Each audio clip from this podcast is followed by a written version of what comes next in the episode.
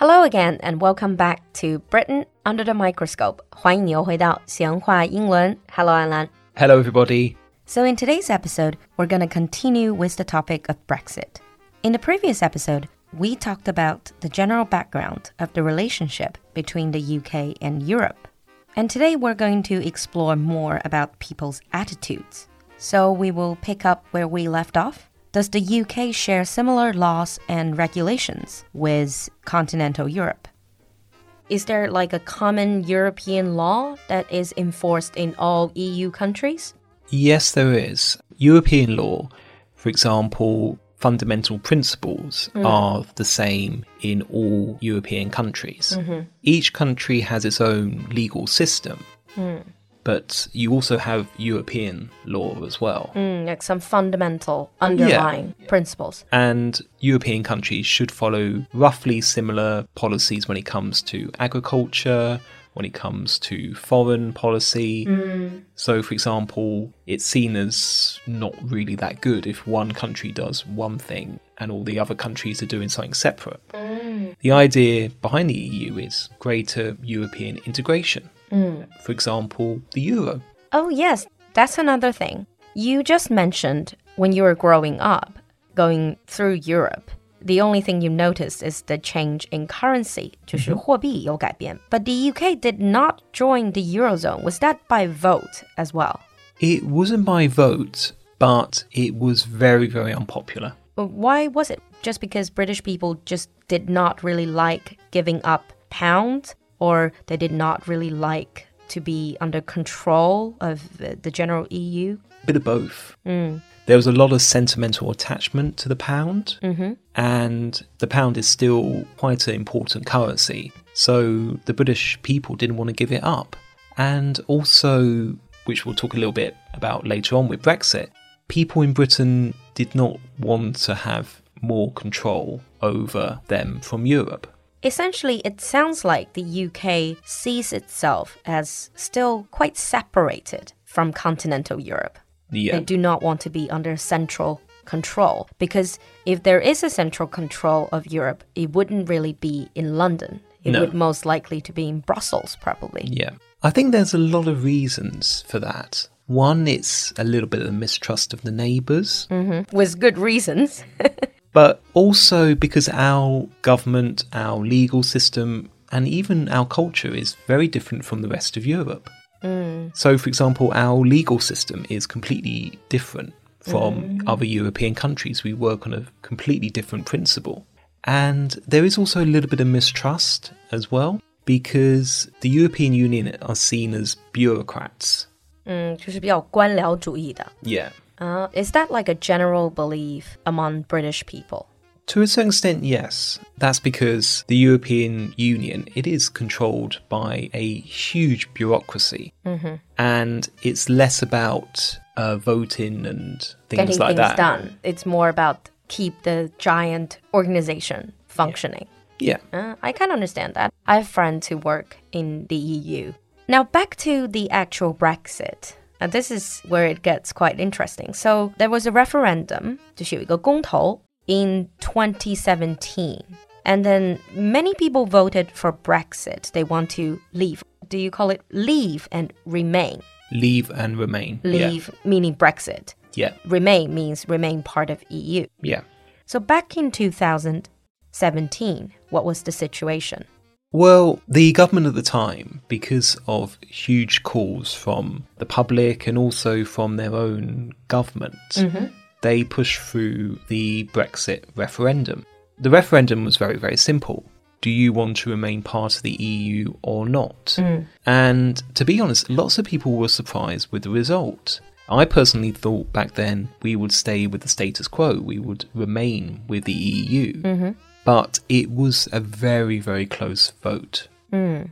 It was 51% to leave, mm. 49% to remain. So it was very close. And I still remember the news back then. Many people were quite surprised, as you were. Hmm. And it turns out a lot of people, perhaps younger people, they did not vote because of whatever reasons. They missed out on the opportunity and they was that the general situation that older people wanted to leave and younger people wanted to remain. Yes. Generally, it's always the older people that would vote more. But there was also the question of allowing 16 year olds to vote. Okay. Uh, so for the Scottish referendum, that was the year before, people were able to vote between the ages of 16 and 18, hmm. but they didn't allow this for the EU referendum. Hmm. Most younger people are for the EU because they grew up with it and they can understand it a lot more. And I guess for them, for younger people, greater mobility means more opportunities within the European community, Yeah, the entire European zone, yeah. so to speak. And I think this is one of the reasons why the EU was not that popular in the UK is that if you're in Germany or Italy or France, you can actually see the tangible benefits of being part of the European Union hmm. because the border is maybe an hour's drive away from where you live. Hmm. Whereas for us, we've always been part of an island. Oh, it's this island mentality. It's like for people to feel they're still separated, even though they're part of the EU. Yeah. Mm, so what's the point, so to speak? So there were quite a lot of Eurosceptic. These are people who are not really sure they want to stay in the EU. Yep. And this is also not just about age, but geography as well. So in the referendum, it was mostly England that voted for Brexit. I would imagine London would vote to stay, Yeah. to remain. London, Scotland, and Northern Ireland generally voted to remain. Oh, okay. Obviously, England has the bigger population, so Brexit went through. Uh, the other part, so England, apart from London, Yeah. voted mostly to leave. Yeah. So that's led by Conservative Party, Yeah. right? 是保守党. So the Conservative Party were the party that instigated the vote. Um, so the Leave campaign was led by the Conservative Party or figures in the Conservative Party, but the Remain campaign was led by the Conservative Prime Minister. Back then it was Cameron. Yeah, David Cameron. 卡梅隆当时是 led the Remain campaign. And when he lost the vote, then he resigned. So that's the general attitudes from just British people towards Brexit. And now the talk is no longer about to remain or to leave because you're definitely leaving. Yeah. Now it's something called hard Brexit or no deal Brexit. What is that? I understand it in general, but what is that exactly? A hard Brexit or a no deal Brexit means that there are no deals in place. Deals means Trade agreement. deals. Yeah. Ah. Agreements or trade deals. So this means that the UK simply leaves and there is no free trade. And it's like cutting off completely. Yeah. Mm. That doesn't sound like great news to the UK. Well, this is what all the negotiations have been about. Hmm. Um, for the EU, obviously, they don't want Britain to leave hmm. because if one country leaves, then more countries will follow. Mm, perhaps. But for Britain, we also want to make sure that we do still have ties because we're still very close to Europe.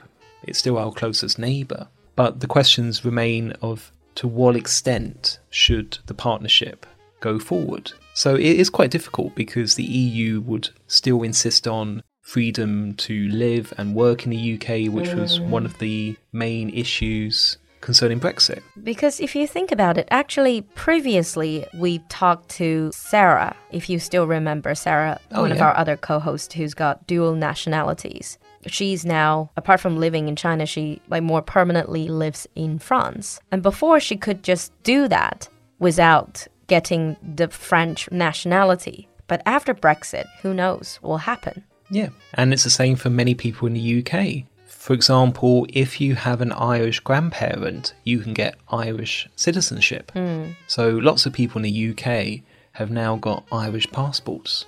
Just so that they can move around. Yeah. within the EU zone. That's a very complex issue.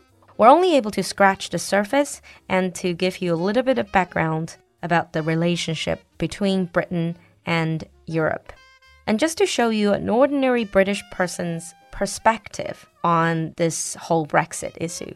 And as we're speaking now, Brexit hasn't been implemented yet.